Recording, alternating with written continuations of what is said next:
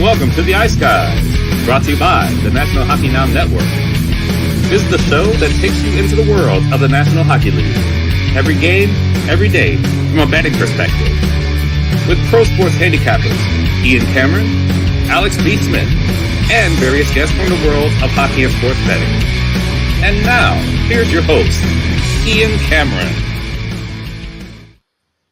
Welcome to the Ice Guys, presented by National Hockey Now. Thursday, March 16th, Ian Cameron and Alex B. Smith ready to break down the Thursday NHL card. Uh, it's obviously, and we know that the uh, NCAA tournament, college basketball is going on. I know some of you may be into that, some of you maybe not, but it's going on, and uh, we've got the uh, games in the background. But we'll ma- try to maintain focus the best we can here and get you through this Thursday uh, NHL slate. And uh, a huge slate it is 11 games on tap. Before we get to that, we do want to look back on last night. It was a short card. Uh, we'll get to the uh, main event storyline, which was obviously the uh, antics in uh, St. Louis last night between the Wild and the Blues. But we'll start with the uh, results in the uh, actual on ice action as far as the scoreboard is concerned. And we had the a very disheartening loss for the Buffalo Sabres and anyone that was on them, including me. last night, three to one lead after the first period. Terrific start for Buffalo. Got into penalty trouble, sat back a, a lot with the lead, way too much, in my opinion. Uh, trying to make it hold up in the third period. It did not happen. Washington ties it late, and then they win in a shootout 5 4. A, a, team that's really direct competition with the Sabres, too. For like Washington's not out of this thing yet either. And to lose that game and only pick up a point, and you actually lose a point of ground in the standings to Washington, it's a very, very painful loss for the Buffalo Sabres last night, 5 4 uh, in that game. A great game, even though it ended 2 to 1 believe it or not, between the Avs and the Leafs. I mean, it was a very entertaining game. I thought both goaltenders came to play and brought it. Uh, Georgiev for Colorado and Samsonov for Toronto were really strong in that game. There were a bunch of chances. I mean, it's hard to believe. You look at that game and you look at the chances and the opportunities, it didn't really equate and align with a two to one final score. But at the end of the night, uh, you know, you got some really good defensive play and goaltending, and maybe a little bit of a lack of finish as well. But the uh, Avalanche ended up pulling through and getting the uh, 2 1 shootout win uh, over the Leafs last night. The Islanders, uh, they were in a back and forth game early with the Ducks, but they took over in the third period and ended up winning going away 6 to 3. So, as we said, the approach worked. I mean, the Islanders in regulation cashed, draw lost, but profit because of the fact we put a little bit more money on the Islanders in regulation there uh, in that. And I had the over as well. So that game was pretty good. The easiest over of the night was the, and I had the piece of this over as well, was Minnesota St. Louis. Uh, that definitely, I kind of like that. Uh, the goals to be scored, but obviously we saw a ton, eight to five final score for the uh, Minnesota Wild last night after a game after a start where they were down three to one uh, early. It was not looking good, and uh, Jakub Vrana, man, we got to keep taking props involving him. Uh, we've mentioned him now a couple of times since he's been uh, with St. Louis and back on the ice. And boy, producing again last night for the Blues. Uh, but uh, the final score and the win for Minnesota as they pretty much took over in the last two periods. And that big swell of goals early in the second really brought the momentum back in their favor. Uh, and they ended up carrying the game and winning going away from there. But that's all secondary to what we saw uh, in the second period. Uh, anybody that watches that game knows what happened. Uh, Jordan Binnington gets contacted by Ryan Hartman on what was the 5 4 Minnesota goal. It was very minimal contact. And besides, he's out of the crease. He's fair game. You know, Hartman's trying to score the goal there. He clips him on, you know, going by after he scores the goal. But again, you know, Binnington's out of the crease there. So this nonsense here that, you know, Ben, some Blues fans that I'm hearing that are pissed, a little pissed off that, you know, Hartman did that. What do you want Hartman to do? You know, he's outside of the blue paint. He's outside of the goalie goal crease. I mean, that's his right. He's a, he's got every right to that ice as Binnington does.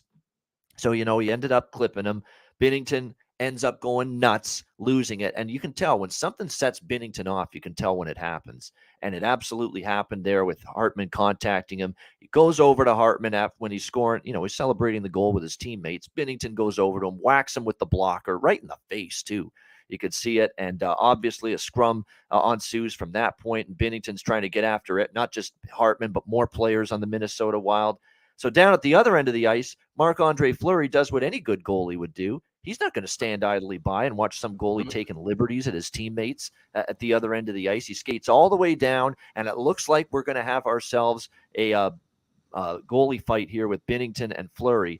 But then the officials just refused to allow it to happen. Why? I have no idea.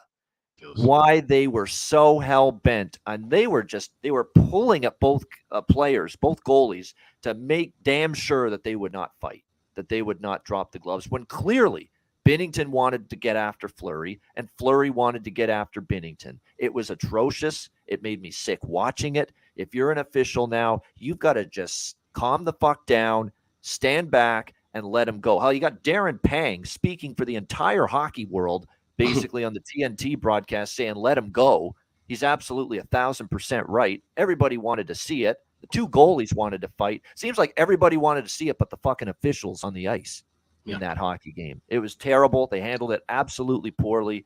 And uh, we were robbed of uh, what I thought was going to, I thought it was going to be one hell of a fight too, because I think they were going to throw. They were going to throw down. There was some, there was some evil intent there with just how you know, nasty the feelings had gotten, how intense it had gotten. I know Fleury was not happy. And then when you hear what Fleury said after the game, that he was hearing uh, uh, stories about that Binnington was hitting some wild players in the nuts and the balls. Yeah. You know, no yeah. wonder he's even angrier. No wonder he's even more uh, amped up to maybe get his hands on Jordan Binnington. And of course, Binnington's ready to fight anytime, anywhere, we think, because he's tried to pull this shit before. And we were just you know, we basically got robbed of uh, what should have been a fight that should have been allowed to take place between Marc Andre Fleury uh, and Jordan Binnington last night. And if you're an official, I don't know what to tell you. I mean, this is a league where, you know, we're crying out for, I think, a, in a situation like that, you know, for a goalie fight to happen. Clearly, you know, people wanted to see it happen, and the two participants wanted it and the fact that they were so they would just refuse like they were just pull, they were just pulling at every body part of both guys to make damn sure that fight would not happen. And it's an, an unfortunate shame uh, that it turned out that way alex. The reason that happened and, and i can't completely confirm this but i just really believe there's some idiot in a suit to blame for this. And I, I truly believe because think about all the goalie incidents we've seen this year in the NHL, and we have yet to see one fight between two goaltenders. I really believe that there's somebody, whether it's that pinheaded idiot Bettman or someone else, that probably said, you know what, we don't want to have the optics of a goalie fight, even though it would be something that would go viral on TikTok and YouTube and everything else that would actually make fucking you know sports segments on you know local news around the country. But oh, heaven forbid you got that kind of uh publicity, right? Because you know for them they think bad news is, is bad news. It's not. No, any news is good news, and people want to see fights you talk about the element of trying to get rid of dirty play. Jordan Binnington is a fucking pigeon. He is just a piece of shit. He's been picking on players for a while, and he needs to taste of his own medicine. And in the '90s, this this wouldn't have withstood. It's the whole thread now on Twitter of all of us just naming goalies that would have beat the dog shit out of Jordan Binnington in that situation. And Marc Andre Fleury you know, his reputation's not really of a tough guy. Yes, he was angry and went down there, but any other goalie who really wanted to throw some hands would have just gone down there, wouldn't have even got stopped by the referee or the linesman, would have just went straight after Binnington started beating him. So, you know, there's a little bit of that too. It, it, and, you know, we talked about this. That whole game played out exactly the way it should have for a Central Division rivalry game between a team trying to make the playoffs and a team that's playing themselves out. They've had a history back and forth. You saw the chippiness and nastiness. Was it five power plays goals scored between both teams? That's the kind of intensity and action we want to see as hockey fans. And that's going to lead to animosity, and that animosity is going to lead to fights. We want to see all of that shit as true NHL fans, even the casual fans, they would want to see that. If you want to try and bring more eyes and more attention to this league, you let shit like that happen. And, not just for the fans, but for the game and the teams itself. Like I said, Binnington's a guy who's needed his mouth shut for a while now. And Marc Andre Fleury had the chance to do it, and unfortunately, the linesman stepped in and ruined it. Sorry about that. If I'm Jordan Binnington, you know, I'm even starting to see that my teammates, I think, are getting sick of my antics. And Craig Berube got sick of them earlier this year. He was saying the, the fans cheered when they announced that he got the game misconduct in the match penalty. Yeah. Wow. So that yeah. tells you that tells you a lot. It does. I mean, they're just getting sick of the antics. It's baby Binnington at it again. How many times have I used that term? It's exactly what he is. He's a little baby, uh, uh, uh, uh you know, basically a man child. It's essentially what he is uh, here, uh, Jordan Binnington you know and uh, look there he's getting tarred and feathered everywhere on social media even uh, i'm seeing people on uh, nhl analysts that say if, if, if i was on the opposing team of Binnington i'd want to rip his fucking head off too with what he was doing uh, last night. No question about that. Uh, and uh, you know, another thing too, if I'm Jordan Binnington I thank my lucky stars that I've got maybe one of the absolute best teammates in the entire NHL and Brayden Schenn on my team. Because Brayden Schenn even with all your bullshit, even with all the antics and all the crap you've pulled the last couple of years, including last night, here I am still coming to your defense because at the end of the day, you're my teammate, for better mm-hmm. or worse. And there he is, still coming to his defense and challenging Ryan Hartman a couple minutes after all of that went down. Yeah. If I'm Jordan Binnington, I'm saying, my gosh, man, thank goodness you're my teammate. And I appreciate you so much because there are a lot of players that would say, fuck this guy, even though he's on my team. He's acting like a bitch. He's acting like an absolute moron, an idiot out there. I'm done sticking up for him. But Schenn, even through all the shit that he's pulled, still came to Jordan Binnington's defense, went after Hartman. He got a 10 minute misconduct, by the way, for doing mm-hmm. that uh, in the second period. He, so he paid the price for it, too. He was out for 10 minutes, did all that for Jordan Binnington, even though Jordan Binnington, I'm sure, is starting to drive his teammates nuts. If I'm Binnington, I thank my lucky stars that I've got a great dude like Brayden fucking Schenn as my teammate because there's some people that would not do that with everything he's pulled. And here's the other issue with the, with like I said, this new NHL and trying to curb fighting. Look at all the penalties that amassed from that situation that could have been simplified if a couple of fights had gone down. You have a five minute major. Of course, that was going to happen because Binnington, you know, deserved that with a blocker to the face. That was still going to stand. But you would have had the, the fighting majors. You wouldn't have ended up having that crazy four on four, which eventually led to the Minnesota getting a goal, coming back and winning that game. We've seen this now where this is what three games in the last probably two weeks I've seen, two of them involving the Wild, where a, a issue that should have led to a fight didn't and that penalty changed the entire course and outcome of the game. So by taking fighting away, you are actually changing some of these game outcomes. And, and I don't think the league actually really understands that. That you would have more balance when you have fights, just for the simple fact that one player from each team goes to the penalty box. Like it's simple math, and the league just doesn't get that. No, no, they don't. Uh, it was uh, like I say, uh, it, uh, it was unfortunate that they were not allowed to let the fights go. And they didn't, it's not just that. There was a bunch of other near scraps there in that little melee, and those were basically uh, not allowed to take place either. So, and then you see this QMJHL nonsense that's oh, going on in the Quebec Major Junior Hockey League that fighting is apparently abolished from that league. Now, just that league. This is not an OHL or WHL thing. Those two leagues, part of the Canadian Hockey League as well, junior ranks. Apparently, they have not gone that route, at least not yet. But apparently, the Quebec Major Junior Hockey League has. And this is now becoming a very slippery and very uh, unfortunate path, in my opinion, that we're going down with, that we're even getting to this point. And, and I can't speak on the Canadian Junior League because I don't follow them uh, as closely as honestly I probably should. But I've always known just from hearsay the reputation of that the OHL and WHL were the tougher leagues than the Q. Am I right about that? So yeah, there's some truth to that. WHL in particular, there's right. been that was I know that's the league where all the enforcers in the 80s and 90s came out of. So yeah, so I, I just know that. So my thing is maybe it won't affect that league so much, but just the, the fact that you have a league saying we're getting rid of fighting in North America is is, is not a good sign. And, and I'll say one more thing too. And you mentioned about with you know his teammates, the Blues are out of this race, right? If Binnington pulls some shit like this again and say the last five, ten games, and you got your teammates, guys who are looking to, you know, get ready for the summer, want to spend time with their family, they're not trying to have their jaw broken. You got guys who are going to be UFAs. That might be the time you see somebody all of them say, fuck it, you know, go ahead and defend yourself. Go fight whoever you want. And that may be the time. And and and then that's when Binnington might end up fight, you know, not fighting a goalie. He might end up fighting somebody's top, you know, top tough guy and, and really getting smoked. So that's something to keep an eye on too. It is. Uh, it is uh, because to me, if you don't have fighting in the game, you lose the ability to police the game and police the incidents on the ice. Losing and, already.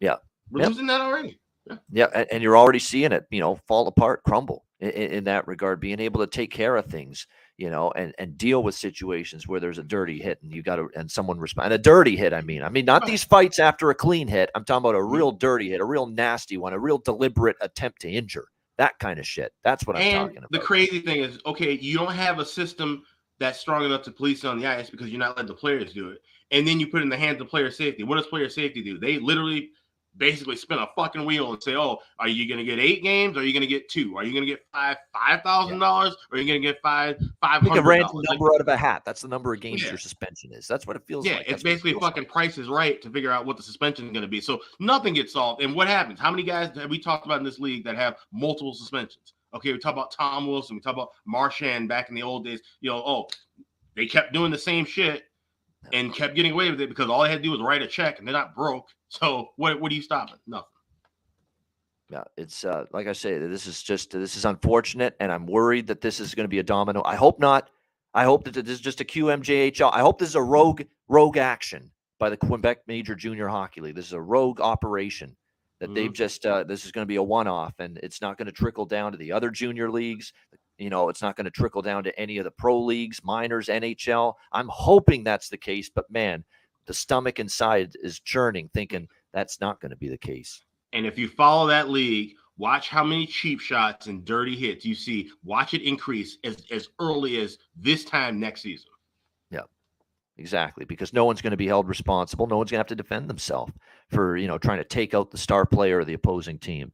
And that's a real, real tricky proposition to consider that we might be seeing this in the pro ranks and specifically the NHL. That they, they could it could actually filter its way to the NHL at some point. But it's very un- upsetting. Uh, as you can tell, I'm upset by it. I'm upset by what yeah. the Quebec Major Junior Hockey League's doing. I'm upset with how they handled that thing last night uh, with the uh, Wild and the uh, Blues. All right. Uh, hopefully, we handle things well with the Thursday card and with our bets. So let's turn our attention to that. Uh, we'll begin with Tampa Bay, New Jersey, a second straight meeting between these two teams in the very same building.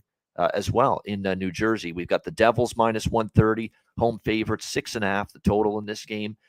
Well, for better or worse, I'm going to come right back to the uh, New Jersey Devils here at minus 130. Obviously, I was t- uh, took them on Tuesday night uh, during the betcast, and after a good first period, it was uh, Tampa Bay taking over from that point and ended up getting the uh, four to one victory. Uh, in that game against the Devils, I'd expect the Devils to play better tonight. Tampa Bay, it was probably their best game in several make no mistake about it, the way they played. Uh, it was a good effort from them. Uh, their, their, big uh, gun stepped up, uh, made an impact. Uh, we don't have goalie confirmations yet. We obviously saw Vasilevskiy, Vanecek be the matchup Tuesday night when these teams played uh, in New Jersey. The question is going to be will we get that same goalie matchup tonight? It looks like Vasilevskiy will be the goalie for Tampa. We just don't know at the moment who will suit up in goal for the uh, Devils, Vanecek, or will they go to the young Akira Schmid? Is going to end up being the question because he'd be the guy here tonight for the Devils if it's not going to be uh, Vanecek again, who didn't have his best game, in my opinion, Tuesday night. A couple of those goals, short side goals, those are always the kind you'd like to see your goalie uh, stop, and it wasn't the case the other night. Expect the Devils to be better. I think what I might do is a little split in the first period, full game here, uh, first period puck line to get a plus price on that, just to see maybe Devils have a good start and Tampa off the win, Devils off the loss. You get the team off the loss coming out with some fire in their belly, looking to make an impact. So I'm going to split it up with Devils first period puck line minus a half at a plus price and the full game money line uh, in this one. Uh, totals wise, we obviously got an under in the first game. I'll probably I lean over, but I'm going to look for a five and a half, kind of like what I did with the betcast Tuesday night. Although that fell short agonizingly because it got to four one, and Tampa's protecting the lead, and New Jersey could never get that goal put in a position to pull the goalie. So uh, I'm going to look for a live over at five and a half, but I will split it up. Devils first period puck line, full game money line, props brief, quickly, quick hitter. One more time on Mercer, and if it doesn't connect again, then we're out. All right, so uh, this will be three in a row. Alex Killorn for Tampa. He's the undervalued commodity right now. He's the red hot commodity as well right now for Tampa Bay. If you're going to look at anyone from a player prop standpoint for the Lightning, uh, he's in his best form offensively uh, all season at the moment. Make no mistake about it. Uh, he's been heating up here the last few games. And keep in mind, he's not had a great offensive season, but certainly the last few games, he's sprung to life uh, for this Tampa Bay squad. Uh, and I think definitely someone you're going to want to keep an eye on here. He's only playing on the third line, of course, with Jeannot and with uh, Cirelli uh, for the uh, Lightning, but still, he's made the most of it. He's gotten goals in back to back games, and he's gotten a grand total of uh, three, four, five, six points in the last five games. So uh, the point prop in particular for uh, Alex Killorn, I think, is a really good bet there on the Tampa side. If you're looking for value, not only value, but someone that's in great form, I think the best combo is Alex Killorn tonight for Tampa Bay. What do you think here, Alex? Tampa Bay, New Jersey, the sequel. I wonder. I wonder if Alex Killorn watches the show because ever since I called him out, it seems like he's kind of kind of woken up a little bit. So, uh, like I said, definitely a guy to look at in the in the prop section. But uh, I'm kind of doing the same as you. Basically, I like the first period puck line. I already bet that at plus 150. More than likely, will be on the Devils full game, but I want to get goalie confirmation. I feel a bit more comfortable playing that full game if it's Vanecek and that. Schmid's been good, but I just, you know, with this Tampa Bay team kind of trying to get that offense going a little bit more, I just feel a, little bit safer just backing Vanecek with a full game right now. But I definitely like either goaltender right now that first period puck line. So that'll be my only play for the moment. I might adjust either before the game or look for some live spots as well. All right, there we go. Uh, liking the uh, Devils early, and then maybe look for some live uh, options after that. Stamkos is uh, someone asking is Stamkos uh, out? Uh, I uh, now I didn't hear anything, but he is he was listed as day to day. He didn't play Tuesday, obviously, uh, against the uh, Devils. He suffered it Saturday. Didn't play Tuesday against New Jersey, but he's a game time decision. Last I checked for tonight. Yeah. yeah, hasn't been determined if he's in yet. So stay tuned. Is the uh, and that's best, advice I have with him. I would probably say yeah, you have to keep checking day by day, but I would lean more to the side of he's probably going to be out, you know, just on the sense of, you know, his history. They don't really want to risk anything having him playing through even uh nagging injury now, you know, and, and then risk losing him for the postseason. So. Yeah, no, exactly. So uh, be cautious, right? These aren't the games that matter. The games that matter are next month. Basically, one month away, ex- uh, exactly one month away. April 17 is the start of the playoffs. So one month tomorrow we'll be talking Stanley Cup playoffs. Yeah. Quick question related to that from a player prop standpoint. Do you just not even look at guys who are maybe top tier, middle tier guys? Like you would look at a Stamkos at the beginning of the year, correct? Because he's a, a, top scorer. Would you just not even look at him now because of the fact that he may or may not play, or they might limit his minutes? Just you know, there's not much value on a on a top six forward anyway, with like to score a goal or get a point. So would that just be somebody just cross off the list? Yeah, yeah, definitely. I mean, it would be okay. someone. There's better options, and there's a right. 11 game card tonight. We'll be betting yeah. a lot on a lot of props. The last thing I'm going to do is bet Steven Stamkos when you don't get value with his props half the time when he's banged up, and he might even have a restriction on the number of minutes he has if, if, if he even if he does play. So uh, you're yeah. right about that. So that's up to that. I was I was thinking about that too with like the last five ten games of season. There's probably going to be a yeah. lot of top six guys that even if you combine a parlay, you may just not want to look at them at all. Right. Yeah, exactly. Be very careful with the top guys. You know, yeah. minutes limit. Get more of the third, fourth line in there. You're going to get some guys will will teams that have clinched everything in the last few games of the regular season. They will sit players. It happened a mm-hmm. lot last year. You remember mm-hmm. that. This became more of an issue last year than ever before. You were seeing top six forwards, maybe top pair D men getting sat down with nothing at stake in the final regular season games. So watch out for those situations in a few weeks because you know they're going to pop up again. You know, it's not full on load. Load management is all fucking season in the NBA. You can't compare it to that. It's yeah, all right, season they right. do that shit. But yeah. in the NHL last year, teams were doing this quite a bit late in the season with everything locked up. So Boston's yeah. a prime example of this moving forward. You know, and what's their lineup like- going to be in the last five games or so? I feel like the load management will be more of minutes and shift limits than it will be games. I think you'll still have guys because because a lot of guys do have like game bonuses. So you got guys that do want to dress 82 games or at least 75 games because that'll that'll hit a bonus in the contract. But then they may not, you know, instead of you know 18 minutes, they've only got 12 or 10. So eh, that, like I said, affects everything the, in the prop department. Yeah, it definitely does. No question. So interesting to see how this one plays out. Uh, Lightning and Devils. All right, Montreal, Florida. We've got uh, Florida minus 340 home favorites, uh, six and a half the total uh, here in this one. The uh, Montreal Canadiens off a big win against Pittsburgh the other night, uh, and very impressive it was. getting the job done there against the Penguins. They jumped on them. Well, actually, Pittsburgh got the early lead, and then Montreal roared back and with three goals after that to take the lead. Back and forth affair, and eventually Montreal uh, gets the six to four win uh, over Pittsburgh on a back to back as well, off a game where they got just ambushed by Colorado eight to four. So very impressive response from the Canadiens in that game. We'll see who's in net tonight. It was Montembeault who was very good in that game against Pittsburgh. But Jake Allen projected at the moment to be in net, and he was rough against Colorado. Uh, Sergei Bobrovsky will be in net tonight, confirmed for the uh, Florida Panthers. Uh, Florida, uh, of course, and looks like they've got everybody healthy for the most part, except uh, Hornqvist, who remains out. And we know all the injuries that we've talked about ad nauseum for Montreal, but here they are, night in and night out, still you know, competing, decent effort. Uh, Gurianov's the guy for uh, Montreal, really heating up. It's been a breath of fresh air since joining the uh, Canadiens in that deal with the Dallas Stars. How about three goals and four points in the last four games for this guy? Very, very impressive. No question about that for the uh, Montreal Canadiens. Three goals and four points for him. Uh, in the last four games, three game consecutive goal streak. So, if you're going to look at anyone on the Montreal side, you got to look at Denis Gurianov right now uh, for sure. Uh, on the Florida side, it's basically the same cast of characters that I think are undervalued. Uh, and if you actually look at this one, Verhaeghe's starting to heat up again after a little bit of a cold spell. Four points in the last four games. You get some kind of props involving him, goal or point. I could see that. A lot of good uh, options here because the one thing you're probably going to get here in this game, and we've seen it with Montreal, they give up a lot of shots. You maybe want to target Panthers shots on goal uh, here in this game tonight, no question. I think there's definitely that possibility that uh, you know we're going to see a lot of their best players be able to hit their shots on goal prop here in this game tonight. So that is something worth noting and keeping in mind. Uh, what else have we got here in terms of uh, props? Yes, uh, the lineup pretty much for uh, Paul Maurice. It's been pretty consistent here. Most games, you got Eetu, Kuhlman, and still with Barkov on the top line, which means he's always a, worth a look, whether it's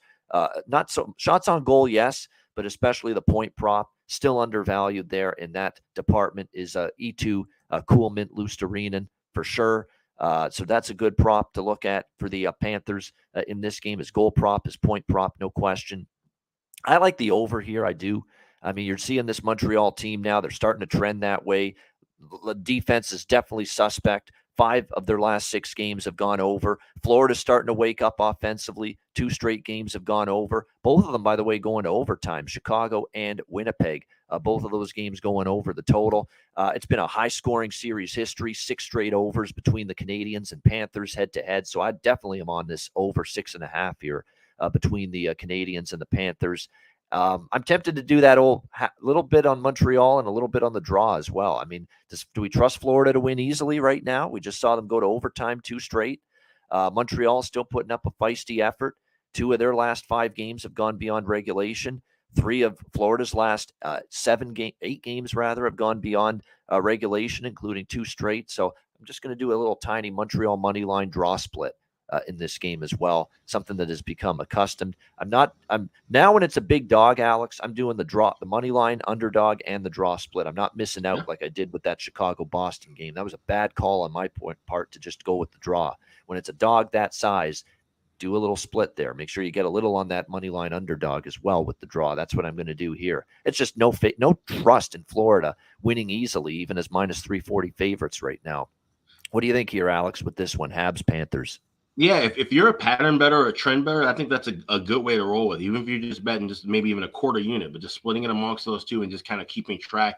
And, and you're talking about big plus prices on, on, on either end. So it's a it's a good a good look to have. And even when you know doing that with smaller um, or bigger favorites, moving them to a smaller price in regulation, like we did with uh, the Islanders, that this is good theory to have in this last month of, this, of the season. You'll be able to chip away and find some some good picks just doing that alone. But with this matchup, this is going to be a live game for me. I like the over six and a half, but we're seeing it bump up to a dollar twenty-five, dollar thirty everywhere. This might close at seven, so I want no part of six and a half uh, at this price. I can probably get six and a half at plus money once the game starts. If we're talking about a seven, so uh, wait for anything if you like it over. Wait in game.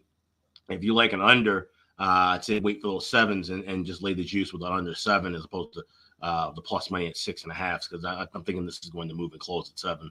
Sidewise, of course, nothing Florida 340 against anybody. That's uh, uh, insane. So a sprinkle on the draw because of how tight these two teams play. And I think it'll be more of a, it's not going to be Montreal shuts things down and, and, you know, Florida plays tight and it's 2 2. This will probably be, this game is nuts and it's 5 5 going in overtime because Florida's defense has not been able to keep uh, Montreal at bay. So it's like I said, you can't trust Florida enough to to back a side with them. You just have to look at a total. I'm going to go over, but I'm going to wait and grab it in game. Yeah, makes sense if you want to get a better number. A lot of streaks worth looking at. Uh, we've got Barkov's gone over his shots prop in seven straight games for the Panthers. We've talked about Barkov. He's a great shots on goal bet right now, over, because I think he feels we need the points, and I've got to try to, you know, get involved and find the back of the net. I'm, I know I'm a playmaker and a great one, but man, I got to try to chip in and find the back of the net, score more goals as well. So he's shooting the puck a lot more. Uh, Barkov over his shots on goal prop in seven straight games. Uh, entering tonight for the uh, Panthers. Uh, what else have we got? Tkachuk's gone over his shots on goal in four straight. Same with Sam Bennett. Same with Montour. All and plus we're talking about going up against a team that gives up a lot of shots. So these are all good prop bets tonight. It's definitely one of those nights where you could see a lot of Florida Panthers players end up going over their shots on goal numbers. Reinhart's a candidate uh, as well. Tkachuk, Bennett, Barkov, Montour. Ekblad, even you could throw him in there. He's gone over in seven of his last 10 games over shots. Mike Matheson's the guy for Montreal. He's gone over seven of the last 10 uh, for them. So there's a lot of good uh, shots on goal numbers here tonight uh, in this game. This could be a good saves prop game for whoever's in net as well for Montreal, whether it's Allen or whether it's uh, Montembeault. Uh, certainly, they've been giving up shots lately, uh, no question. All right, next up, we've got Pittsburgh Penguins, New York Rangers. This is the second of three meetings between the teams in a one week span. They played Sunday on TNT last weekend. They're playing tonight, and then they're playing on ABC, the Saturday night national television game. Also, I believe in New York that game. So a lot of matchups between these two. We've got the uh, Rangers here minus 135 home favorites, six and a half being the uh, total uh, in this game. The uh, Penguins off that loss to the uh, Montreal Canadiens, where they caught looking ahead to these two back-to-back games with the Rangers. Maybe, maybe not, but you know they're not assured of anything yet. Yeah, they're in a better position now, the number one wild card spot, but they can't be uh, taking games off. No question about that. They've got to still look for ways to win these games, even against below average competition. And they did not get the job done, obviously, against Montreal. We'll see if they can bounce back. Rangers had a 5 3 win uh, against Washington, but the uh, Rangers fell short to the Penguins 3 2 uh, in overtime uh, on Sunday uh, in that game in Pittsburgh. This is one where I probably would look at a Ranger split with the draw potentially in this game because I do like the Rangers off the loss Sunday. I think the Rangers bounce back here uh, and uh, win this game. Minus 135, the price uh, here. And uh, sprinkle on the draw because we have seen competitive games with these two teams. You go back, obviously, to uh, the two meetings this year. They were both one goal games 3 2 Pittsburgh in December, and of course, 3 2 Pittsburgh last weekend uh, in overtime. So, very, very real potential for the draw here as well. Uh, that's what I'm going to go with a split between, and it's going to be one of those games where I go Rangers minus 135, half a unit, draw quarter unit, just like we talked about with Islanders Ducks on the show yesterday, where if the draw wins, it's profit. If the Rangers win, it's profit. So uh, that's definitely the way to uh, approach this, in my opinion. Here, as far as the total uh, is concerned, we did get an under. Uh, we did get an under in the uh, last meeting between these teams on Sunday it, with that three-two win in, for the Penguins uh, in overtime. But I'm not really looking to bet the Rangers unders right now with just the firepower they've got. This could be one where I, I lean over, but I'm going to wait to see if maybe start slow, get something better in game. Uh, what do you think here, Alex? Uh, Penguins and Rangers, the second of three meetings this week.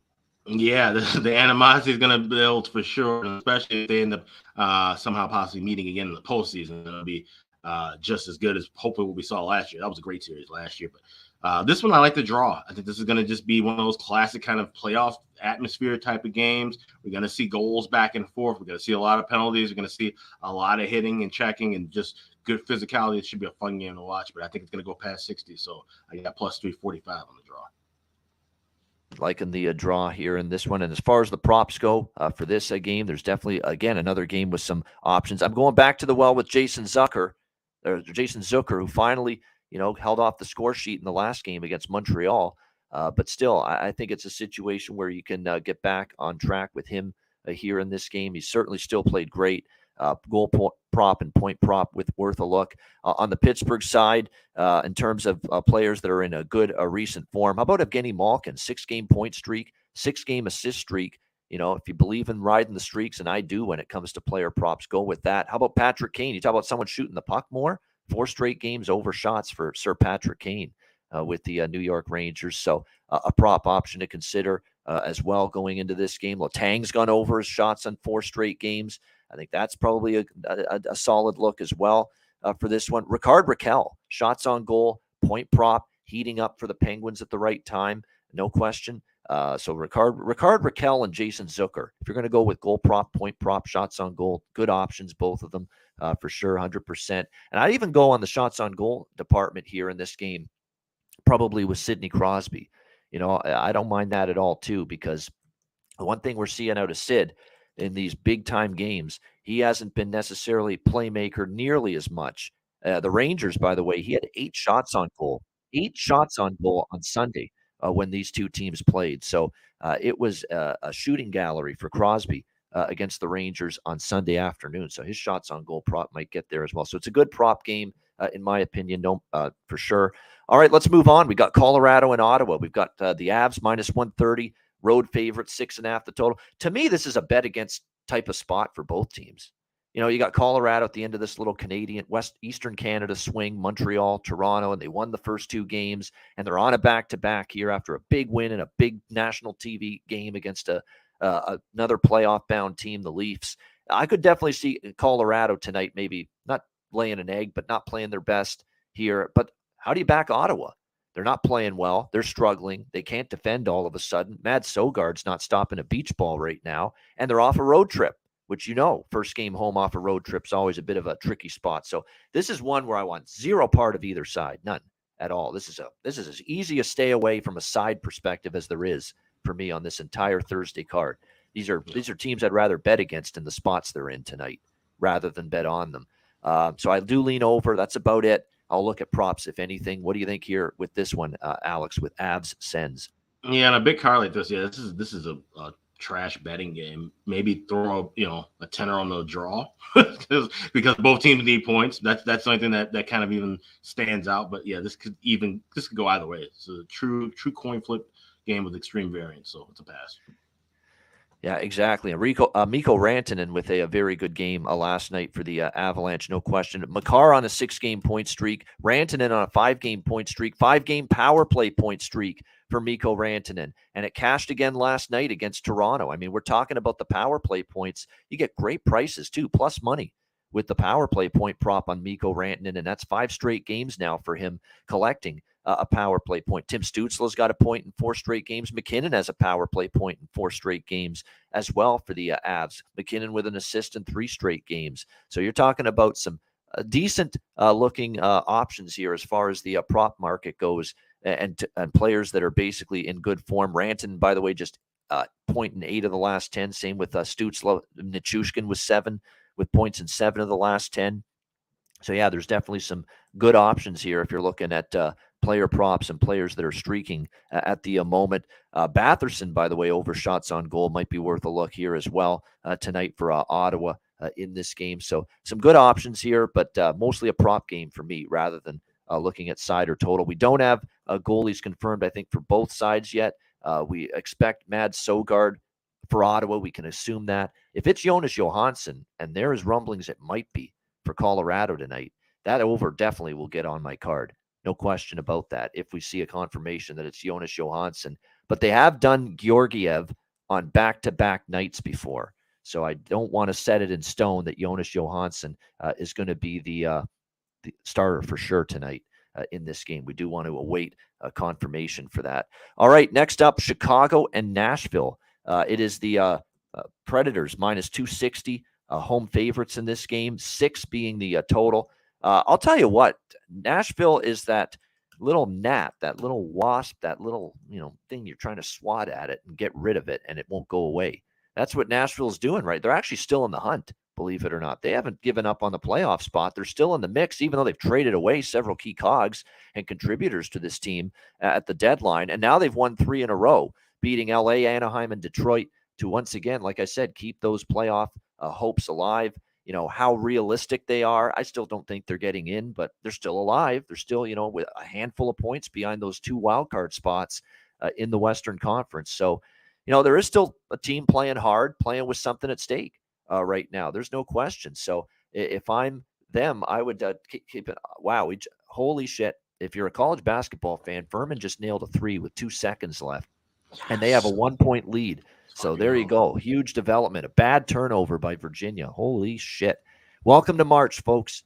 Uh, yeah, uh, we are invested in the NCAA tournament, if you will. So if we do in, uh, interject with some NCAA tournament observations during the show, uh, it is what it is. We, we've mm-hmm. got to do it. And for a moment like that, that's just I can't believe for that guy's going to have nightmares if they if that's the shot that wins the game for Furman. That's a horrible turnover. Kihei Clark, my goodness, he's a senior mm. too. He's the point guard.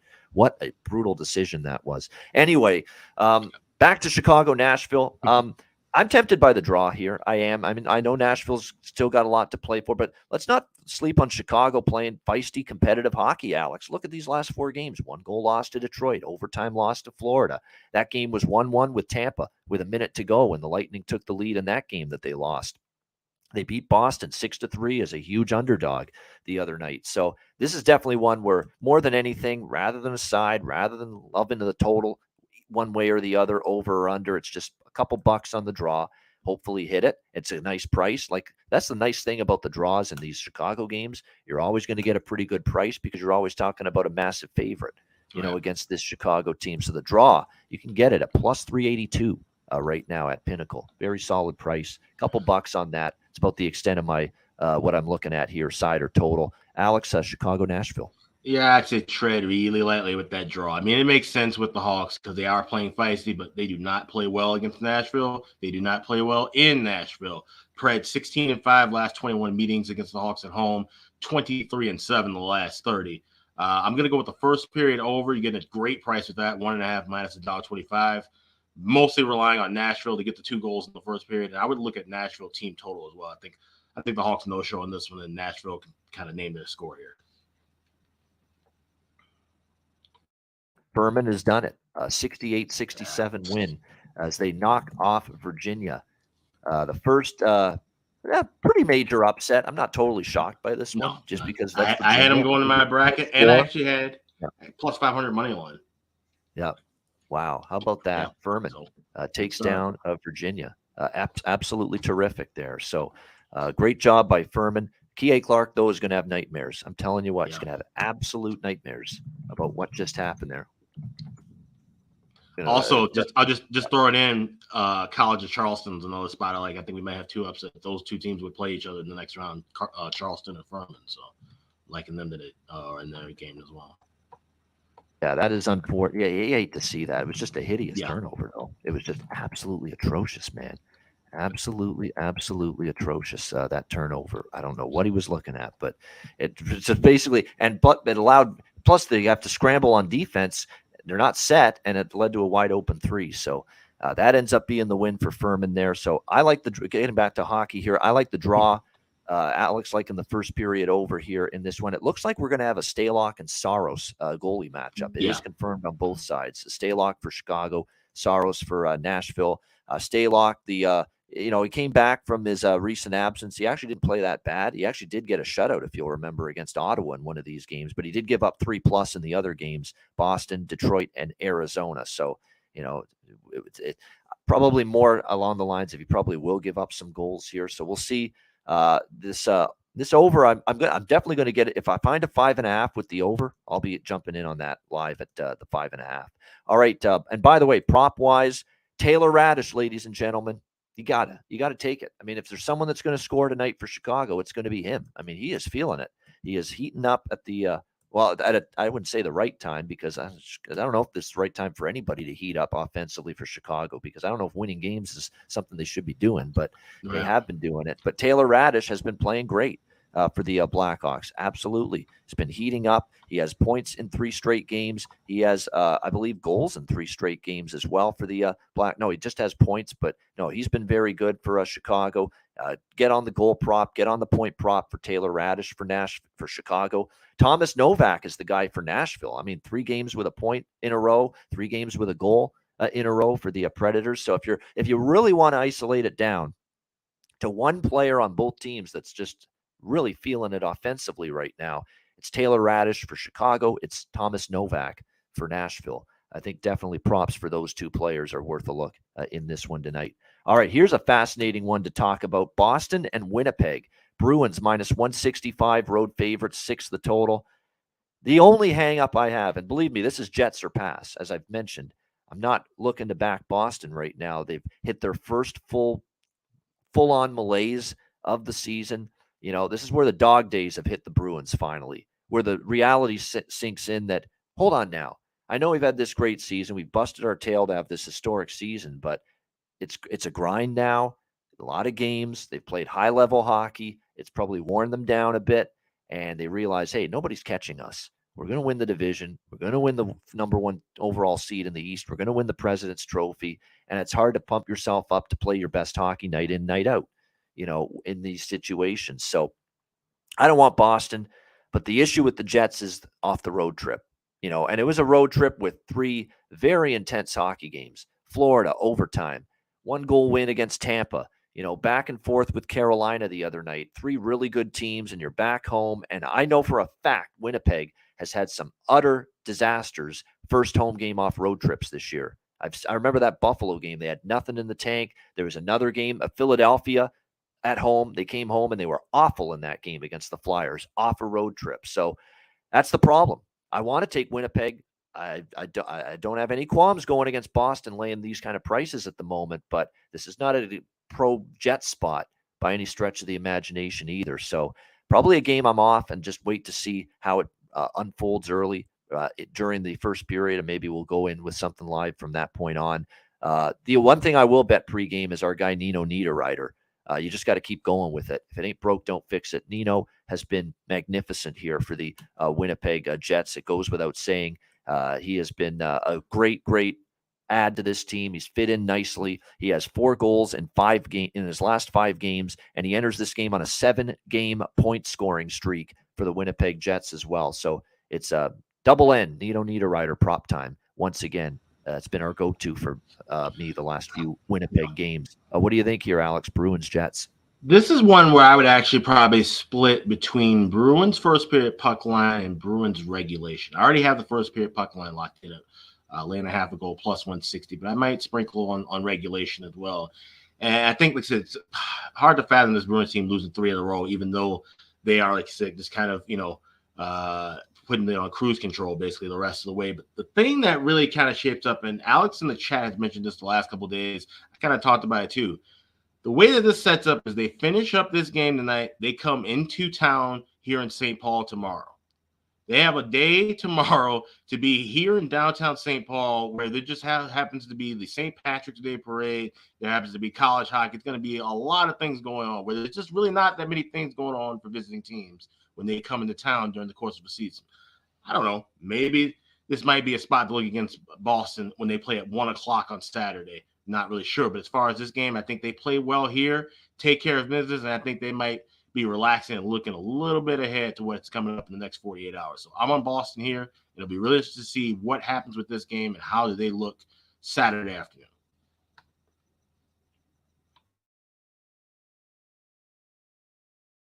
Sorry, we're muted. Uh, definitely, it's going to be interesting to see how it unfolds uh, moving forward. Uh, you know, because at some point, don't you have to get some kind of, you know, you know response or something better out of the, the the Bruins? You would think so that at some point you're going to see it from them. But definitely, we have not consistently uh, seen it from them the last few games. Just like I say, there's just it's hard to you know get that motor running right now if you're the uh, if you're the uh, Boston Bruins and uh, Winnipeg's desperate. Winnipeg's trying to hang on, and that urgency will be there. But again, the Winnipeg Jets have had some utter bombs, you know, in terms of home performances off a road trip, and that really, really scares me here because if Boston's even Boston plays eighty percent you know, uh, well tonight, they'll probably win, you know, because this tricky little spot here for the Jets tonight. So interesting game, very fascinating, very intriguing. Interested to see how it plays out.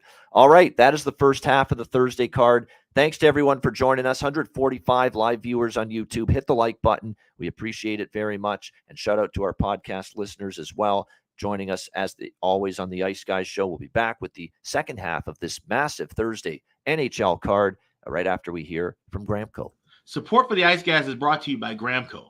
Whether you or your team's game is on the field, screen, racetrack, court, or the ice, Gramco is for the game. Grown by farmers who spent years developing premium hemp genetics, Gramco provides customers with consistent quality Delta 8 THC products ready for any occasion. Gramco currently offers numerous Delta 8 products, including vape cartridges, disposable vapes, pre rolls, gummies, wake and bake coffee, and more. Gramco offers an enjoyable legal high delivered discreetly and directly to you. Gramco is also available at many American retailers as well. You can get the best Delta 8 cannabis products on the market shipped quickly and discreetly from Gramco. And if you visit www.thegramco.com. Use promo code ICE Guys. You will get 20% off of every order, and any order that's on the site over $50 will be shipped free with standard shipping. So live elevated with Gramco and check out their wonderful Delta 8 products today.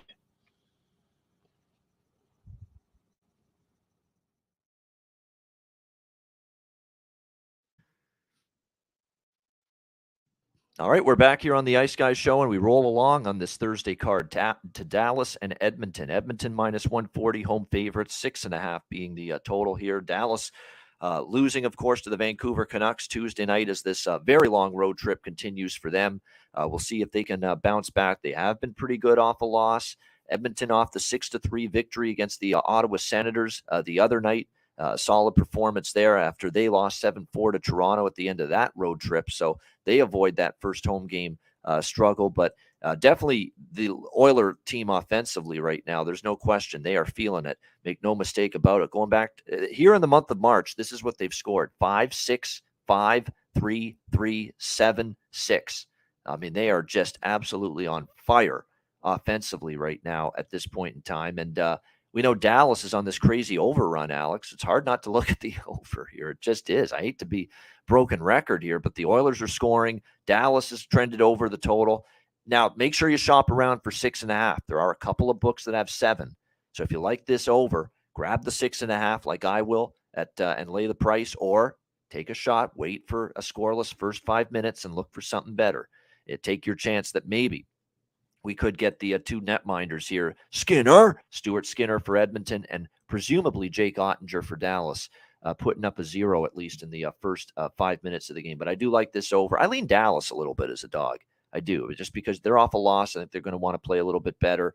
Uh, I could see definitely this game uh, being one where the Stars step up and get the win, and kind of for for Edmonton here after you know bouncing back uh, against Toronto and beating Ottawa. Sometimes you don't always get that game to game home consistency in particular. Because I'll say this about Edmonton again, you know, other than Toronto and Winnipeg back to back, back to back home wins have been a rarity this year for Edmonton. So just be careful. And of course, you got the Stars looking to play better off, off that loss. So I, I, do think maybe a small look at Dallas as a plus at a plus price might be worth a look. They are banged up a little bit. Marchment and Sagan uh, are out for them, but Edmonton's got injuries too, and, and the big one being Zach Hyman, uh, who is uh, out who was out Tuesday against uh, Ottawa last second. Didn't take the ice for warmth. Now they won without him, uh, but uh, he may be out tonight again as well. And look, Dallas a little bit more of a difficult opponent uh, to, to, beat than Ottawa right now. So uh, I like the over for sure. I'm going to look at some pro. Lean Dallas. I'm going to look at some props here uh, in this game as well. Miro Heiskanen has a point in eight straight games. Put that in uh, on your card in some way. Either if you want to bet it on its own, or do you want to look at it and you know some kind of uh, point parlay? You can do that. Miro Heiskanen, five straight games with an assist. Uh, also, uh, definitely a good look there. We've seen him trend that way. McDavid has gone over his shots on goal prop a lot lately, uh, and you might want to keep going with that. That has been a good one. Uh, Leon Draisaitl uh, as and, and Heiskanen have gone over their shot props in three straight games uh, for the for their respective teams. Roope Hintz on a point streak of eight of his last ten with a point. Wyatt Johnston man, he just continues to be the underrated pro- uh, property right now as far as props go for Dallas. Wyatt Johnston just continues to be productive, points in eight of the last 10 games, multiple goals during that span. Uh, so definitely some good looks here as far as the uh, props go. Uh, Pavelski's been shooting more and been more productive lately. Benn's starting to heat up. So, you know, it's just one of those games where you could really sprinkle uh, the board, share the wealth, if you will. Uh, you've got a lot of different players that are in uh, excellent offensive form right now on both sides coming into uh, this game, including, of course, for the uh, Dallas Stars. Make no mistake about that. Uh, and Dadonov, don't even sleep on him. Now, the last game against Vancouver, he was held off the score sheet, but he did have five points in the three games before that. So Evgeny Dadonov was playing pretty well before the Vancouver game. He definitely could uh, get back on the score sheet tonight as well. So slew of Dallas Stars because they're getting balanced contributions right now that make for appealing prop uh, options. Uh, what do you think here in this one, Alex? Dallas Edmonton. It's funny. I was actually talking about this particular matchup to somebody a couple weeks ago, and I was saying about how this would be really fun if these two teams met in the playoffs. Thinking about the great matchups these two teams had in the mid '90s, and Todd Marchant in overtime to upset Dallas that year before they actually won the cup in '99. Exactly. Yeah, and and the person I talked to was maybe like six years younger than me and had no idea what the fuck I was talking about. And it was just really funny. Just uh, like I said, you know, that's a lost uh, rivalry. That was a, a really good series, and and you know they had history during the regular season as well too. And just think it would be really fun to see these two teams meet up again. But I think this is going to be a good game. I like the over here as well. I would wait in game even at six and a half. Uh, I think you you could wait at least enough time to get this down to plus money at six and a half, or like I said, if at a seven, then you can grab six and a half at really any price, uh, dollar thirty or cheaper. So that's the way I'm approaching that. I think this is going to be a good back and forth game. Uh, and like I said, we're not fully confirmed, right, that it's Oettinger because it could be Wedgewood which yes. that would kind of steer me a little bit away from Dallas side. If it's Oettinger, I'm, I'm always way more comfortable betting Dallas with Oettinger in that than I am with Wedgewood. But uh, I think I'm just going to stay with looking for an in-game total at a plus price of six and a half. Hopefully, we can go even further. We can get a, a five and a half, and I'll lay a, a price with five and a half to get uh, to go over there. All right, exactly. I mean, you could bet like uh, I, I'm I'm I'm worried about that one nothing goal, Alex. Two minutes into the hockey game. That's why right, I'm on yeah. over six oh, yeah. and a half already. Yeah, I'm, yeah, and that this is that. this is a game. That's why I say yeah, five and a half. I'm, I'm I would be really greedy and, and get really lucky at that. My my objective would be looking for six and a half at, like I said, should even land a dollar five would be would be my buy price because yeah, I don't want I don't want to get get uh, stuck out in the cold with that one. And this could be a game where we might see a, goal maybe three four minutes in. That is always a sneaky suspicion, but uh, like I said, and once again, that's also the Wedgewood factor too. I think Wedgewood's a bit more susceptible. Is he ready to go? Because he's day to day. That's the thing too. And if it's yeah. not, and if Wedgewood doesn't go, you got to assume it's going to be Oettinger uh, for sure. Right. I don't think they'd put Matthew Murray uh, back in net again. I don't think so. Yeah, yeah. I think it's going to be Oettinger. I think it'll be Oettinger, but just hold off on it because we don't know for yeah. sure yet. So then, yeah. So then we. So then I, I feel comfortable enough to to wait in game one six and a half if it's. Yeah.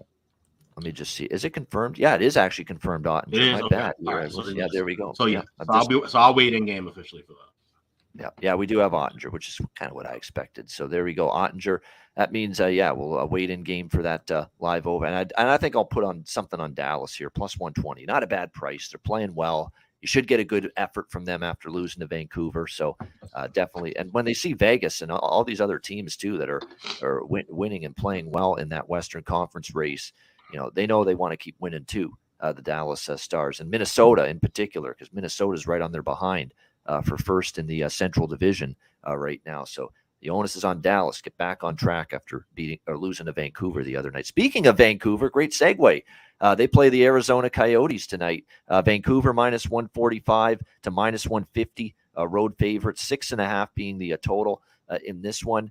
I mean, the Canucks are playing well, Alex. We got to give them their props and their due right now. I mean, it's been a nice run. It's been five straight victories, all of them, though, at home.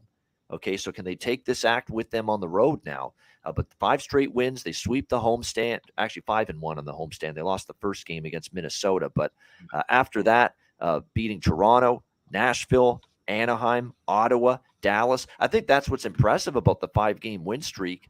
Only Anaheim is a sister of the poor. You know, everybody else is either in the playoffs or battling for a playoff spot right now. So you definitely have to give Vancouver some credit playing better. I don't want to step in front of them, but Arizona's got some kind of magic going at the mullet again. You know, they had a little bit of a downward uh, swoon there for a bit, but here they are now ramping up their play and their and their and their ability to win hockey games again here at Mullet Arena. Four straight home wins for the Arizona Coyotes. Uh, and four and one in their last five games overall. The only loss being an overtime loss to Colorado. So let's not lose sight of them playing some decent hockey the last five games as well, just like Vancouver. So it's a tricky side.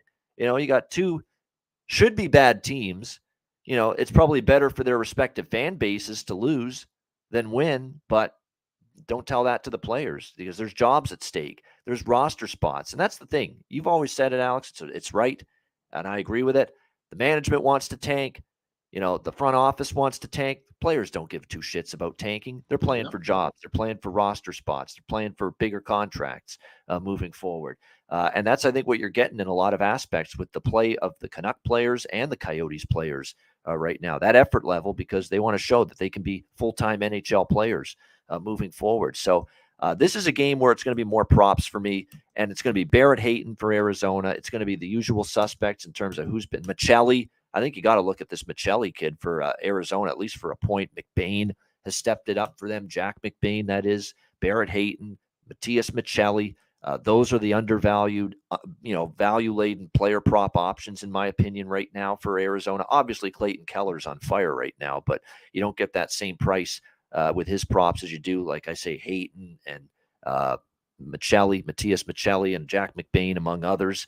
You know, on the Vancouver side, it's hard not to just keep rocking with, you know, Garland and Beauvillier and Kuzmenko. I mean, those three players in particular have been magnificent, uh, you know, under Rick Tocchet and especially of late. They've played extremely well, uh, all of them. So I think they're all pretty solid prop options for the uh, Vancouver Canucks tonight in terms of goal points, goal props, and point props. So definitely a very good uh, type of a player prop game and a game where I think we have the potential to see goals. I still view Arizona as a team I'd rather bet over than under, Alex, because of just how many shots they give up 41, 42, 40, 42, 40, 44, 34, 45 shots in the last eight games. That's what they've allowed to the opponent consistently 40 plus.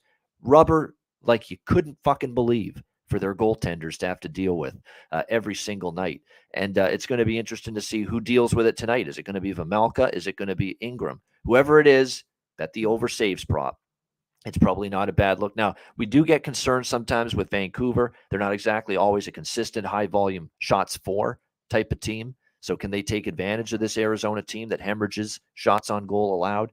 Maybe not as much as some, but I think it's still worth a look. I mean, just because of the sheer volume that they give up in terms of shots, Arizona to look at another saves prop tonight, whoever's in net, be it Vejmelka or Ingram. And it looks like right now it's actually not going to be either. Uh, it's going to be Ivan Prosvetov uh, in net here uh, for the uh, Arizona Coyotes tonight. So there you go. I'm trying to see why the why the reason for that is, but uh, yeah, I think it's because one of them uh, is out and unavailable. No, it's actually they've got three goalies on the team right yeah. now on the uh, oh, roster. And, oh, I was just going to yeah. mention that this this tweet that I saw earlier uh, from Craig Morgan says uh, Andre Tourigny said Ivan Prosvetov will start in goal tonight and he will remain with the team until the end of the season, not return back to Tucson. So not sure what exactly that's about. Maybe there there is some injury concern or something, but or maybe they just want to rotate all three goalies and you know they have yeah. the opportunity to do that.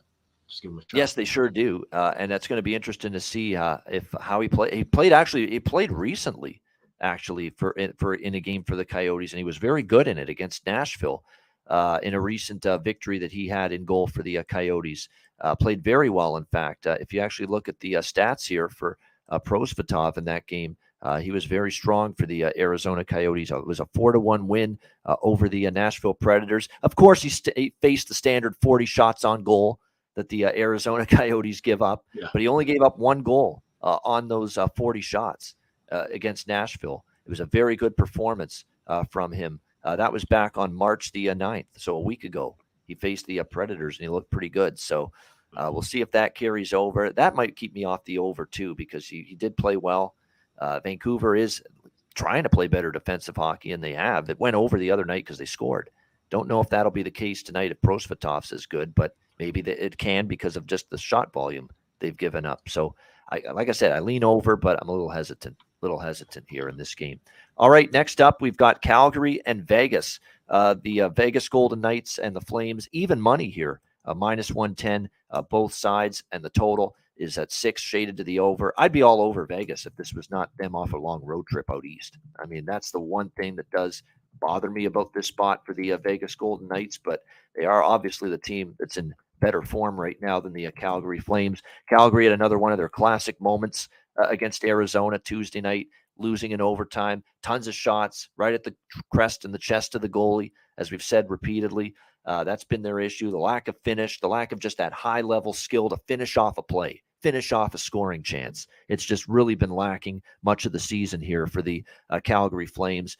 Um, but they are desperate. They need points. They might be able to jump on Vegas. I could see it. I could see Calgary first period or first goal you know, maybe being something to consider in this game. I could see a, I could see a slow start for Vegas. I could see a, you know, a, a, a definitely a desperation sense of urgency from Calgary after only getting a point against the Arizona Coyotes in their previous game, knowing that they're still trailing Winnipeg, Edmonton, and all the other teams right now that are uh, above them for uh, the two wild card spots uh, in the uh, Western Conference right now. So I think if you look at this uh, game here, Calgary might pounce on Vegas early, but do I trust them you know, for a full 60 minutes when you know Vegas is the team in much better form and they have played well. They're seven and one, Vegas in their last eight games.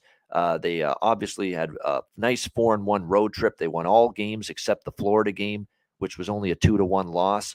And they did actually play well on the homestand before that road trip. They beat Carolina, New Jersey, and Montreal, uh, three straight uh, home games. Yeah, the Calgary Sternums is what I call them. They're not the Flames anymore, Cheshire Cat. They're the Calgary Sternums because that's the only body part they know of to shoot the puck at on the opposing goalie, the sternum. You know, that's that that's that's why they're the Calgary Sternums right now. Uh, right, and like I said on the uh, betcast the other night. So Calgary Sternums, maybe early in the game, first period, uh, they get the first goal. I could see a Flames first period money line look being uh, some, a tangible, solid angle to work with, but I don't know if I could back them full game. And I know I don't really love Vegas in this spot off the road trip, so I might, like I say, look at a Calgary first period for something small, but other than that, probably a pass. Con- uh, Alex, what do you think here? Calgary, Vegas. I like well, well. First, first off, I do like the draw in Arizona and uh, Vancouver. Uh, but secondly, I like I like this first period over. I want to grab it live. I could lay a 140, but I think we could wait and grab a dollar ten, dollar fifteen in this. And like I said, Calgary could press a little early, but I'm also going to be looking at quick uh, over saves. I'm seeing 29 and a half at most shops, around a dollar eight to a dollar ten. So I'm going to be on that as well because, like I said, you know, Calgary, the shot quality has been piss poor. They've they've been you know getting them off in bunches, but nothing uh, uh, uh, to write home about. So I think they might be able to get one early, but I think Vegas could get one early as well. So maybe you look at both teams to score first period. I know that should be plus money if we're seeing that slow of a, of a one and a half. So I'll go first period over and both teams to score in the first period. Uh, and then a little bit on Jonathan Quick over saves with 29 and a half. Yeah, and it is, by the way, for sure, Jonathan Quick in net. We assume Markstrom for Calgary because I think he, they're just going to roll with him now for as much as possible. He is playing better. Arizona uh, game aside, where maybe it wasn't nearly as good, but before that, he certainly uh, was playing great. And uh, you know, as far as this game, you know, we talk about Calgary racks up the shots on goal, and normally I say, yeah, let's bet a lot of shots on goal props for Calgary, and they have had 37, 39, and 45 shots in the last three games, but. You know, Vegas usually is a team that keeps the shots on goal a little bit less. Although I will say they've given up 30s in shots in uh, five straight games uh, coming into tonight. So I'd still look at the usuals. You know, Toffoli, Backlund, you know who the usual cast. Eh, Lindholm is starting to shoot again. Actually, Lindholm might be a little undervalued. I noticed he's had a little upward trajectory in his shot props uh, of late. So uh, keep that in mind for uh, Calgary uh, going into this game. Yeah, Lindholm now five straight games he's gone over two and a half shots. So that's probably a good option in my opinion. Uh, Elias Lindholm, I think he's now the value uh, shots on goal prop because you're laying big juice with Toffoli and Backlund you know, the players that have been going over the shot props a lot. Uh, and you could go in a different direction here and still get Pietrangelo to get a point. We've talked about how that's been good. Theodore's chipped in points from the blue line for Vegas. Uh, those are not bad uh, options here as far as uh, props go uh, in this game. Backlund on a three game point streak uh, for the Vegas Golden Knights. Marchessault on a four game point streak for the Golden Knights as well. Riley Smith on a six game point streak for the uh, Vegas Golden Knights. So he has really stepped up his offensive game of late, uh, no question. Uh, so there's definitely some good prop options here uh, in this game for shots on goal, goal prop, and point props as well. And you know, a good little kind of small parlay if, if you're looking for something like that tonight, I would go with that first period over and quicks over save. That's about plus two thirty one right now. I bet online. All right, there you go. Just to get a little sweeten the to sweeten the pot a little bit, yeah. get a little bigger bang for your buck. Uh, definitely not a bad option to consider there uh, to get the uh, price up and, a little and bit. And something to keep in mind too for those of you, like you said, a lot of people probably you know watching basketball and hockey today, so live wages may be you know kind of tough for some folks if you're juggling between two sports and, and all these different games. So if you aren't going to be able to bet live, uh, and grab that price on a, on a with the one and a half cheaper, I'd say that'd be the better option. Tied with uh, with the quick over saves. All right. Uh, next up here, we've got the uh, Seattle Kraken and the San Jose Sharks. Seattle minus 170, uh, road favorites in the Shark Tank. Uh, the total six and a half here uh, in this game. Uh, interesting matchup here. We'll see who's in goal here, but we expect it to be James Reimer for San Jose, projected to be Philip Grubauer in net here for the Seattle Kraken. but again, that hasn't been confirmed yet. I would expect it to be. Martin Jones is certainly is we knew it was going to happen, right? You had to have known it was going to. That's why I was being cautious about that great first half he had uh, of the season. I'm like, hold on now. This is still Martin Jones. Can we let him get through till April playing this well? And of course, he is no longer playing that this well uh, for Seattle. His play has gone downward. So I expect Grubauer to be in net here for the uh, uh, Kraken tonight in this game. You look at this spot for Seattle three straight losses at home against Ottawa and two against Dallas. They didn't play well. Their offense got stymied a little bit by the Stars uh, in the last two home losses that they had. I mean, they need to stop the bleeding, and this is as much of an opponent as they're going to. This is a good as good of an opponent as they're going to get to stop the bleeding. So I'm on Seattle in regulation here, minus 114. And you know what I also like is that the last time they played San Jose, they got shut out in this building for nothing. Uh, I think they know they've got to be a whole hell of a lot better uh, here tonight against the uh, San Jose Sharks. I think they will. They know this is a game can't screw around because it's not going to get any easier, Alex. They got Edmonton back home on Saturday night, and then they go on the road at Dallas, who they've had trouble with now in back-to-back home games, and then at Nashville, who are still in the mix. So this is the game they've got to get it. This is a game you've got to get two points. Simple as that. Have to. You're better than this San Jose team. San Jose's lost four in a row albeit they took Columbus to overtime, but it was pond hockey, no defense in that game. Uh, they've lost four in a row, one and nine uh, in their last 10 games. We know Timo Meier, among others, dealt away at the trade deadline. You got to get this game. And in fact, I'm going to double up here Seattle first period puck line and in regulation. Uh, I'm going to go with both of them here. I feel I feel this is their spot. Uh, I'm not, you know, putting this Seattle team in the garbage dump yet just because of a couple of losses at home against a good Dallas team. This is the spot for them. Rise up, Get it done. I'm going to go with them plus 150, first period puck line minus a half, and also minus 114 in regulation here. Uh, Alex, what do you think? Kraken, Sharks. Yeah, I mean, I get it. You're absolutely right. This should be, uh, you know, a a step up moment for Seattle. It's kind of like it was, like I said last night with that Islander game. It should be, you know, you got to come out guns blazing here. So I would look at that first period puck line I don't know if I trust them enough to go with that regulation. So I would also look at the team total over three and a half.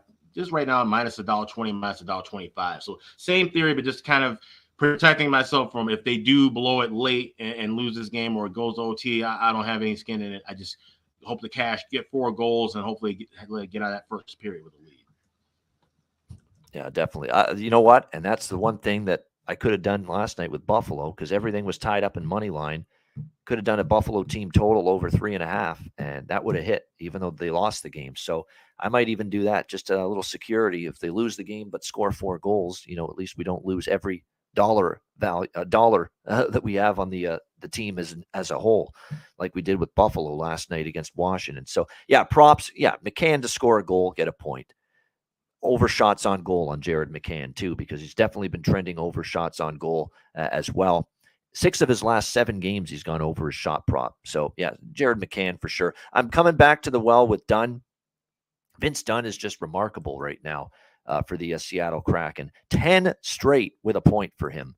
10 straight games for Vince Dunn with a point. This is the new Dawson Mercer now that his streak has been snapped. It's Vince Dunn now, and it's minus 150. So you're starting to see the price increase a little bit, but still going to lay it, even though it's minus 150. 10 game point streak for Vince Dunn for the uh, Seattle Kraken coming into this uh, game tonight. Got to ride it at this point, uh, especially when I've been on it for a bunch of games in a row now coming into this game.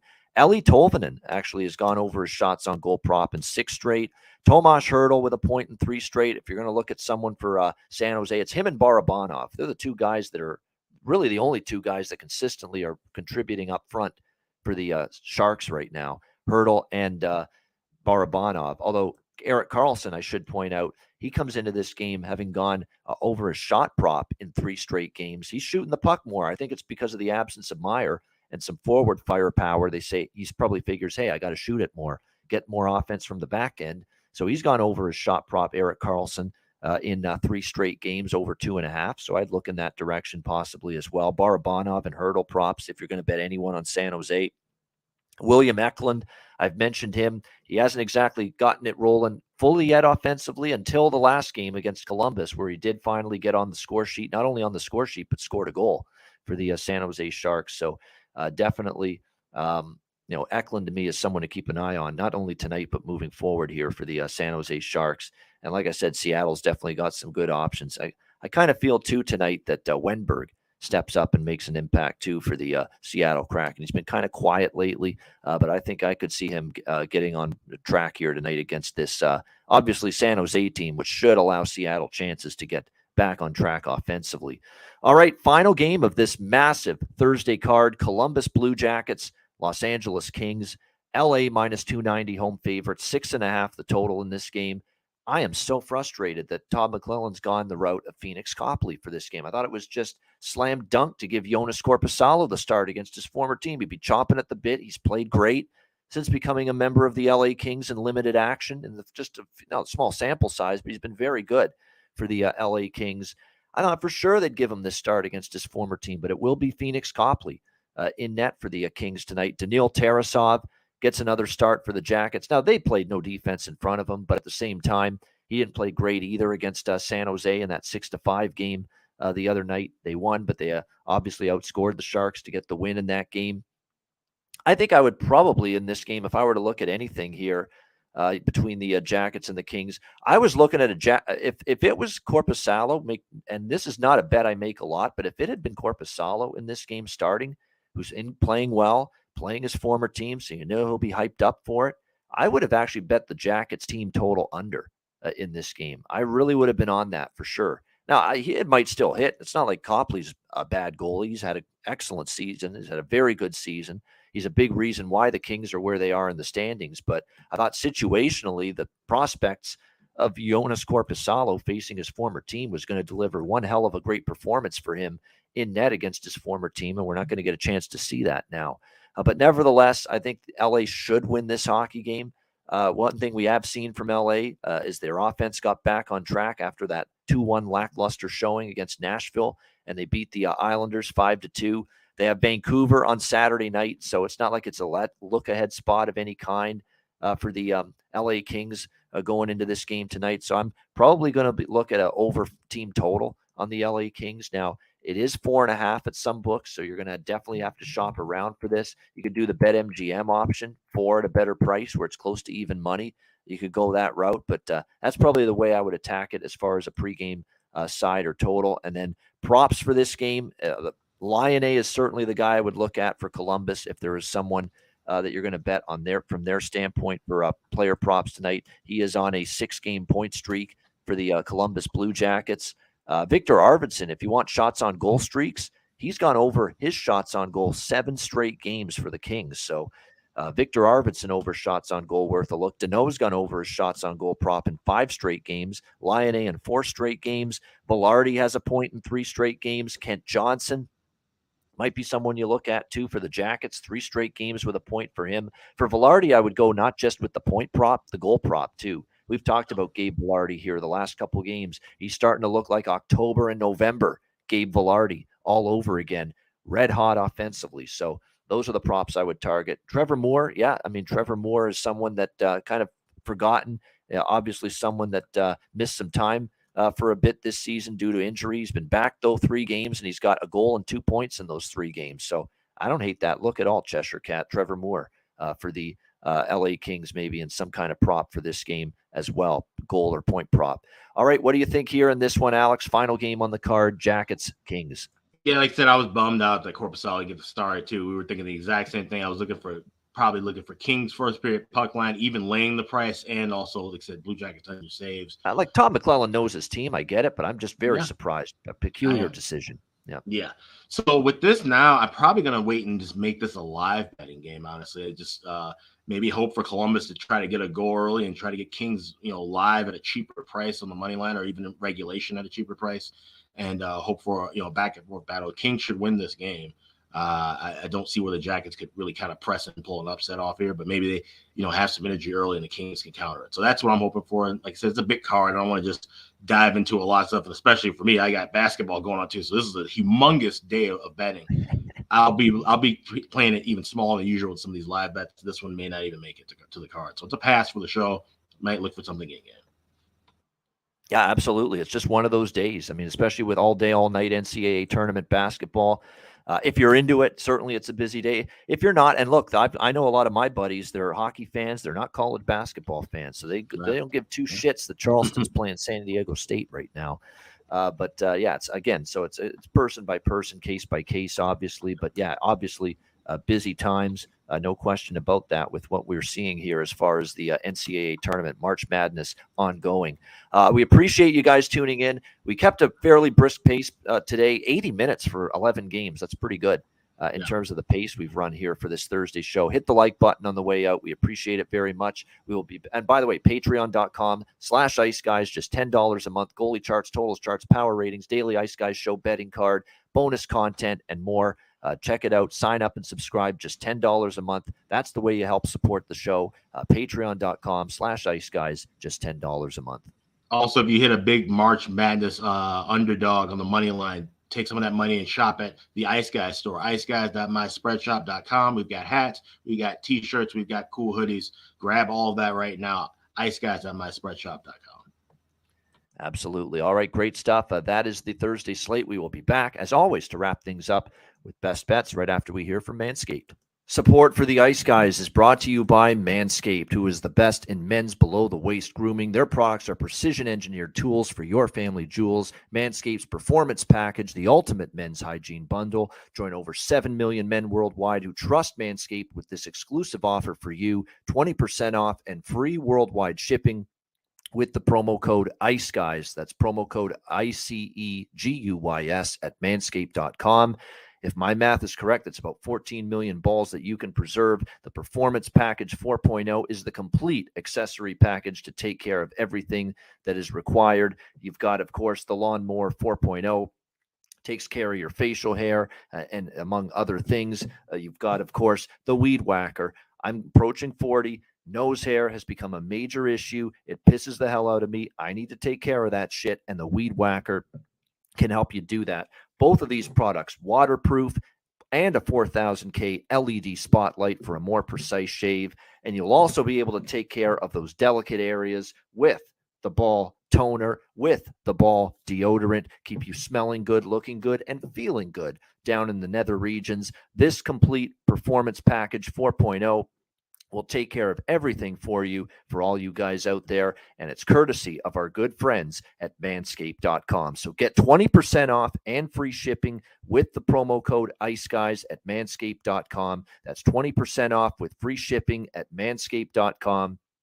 And use promo code ICE Guys. Unlock your confidence and always use the right tools for the job with Manscaped.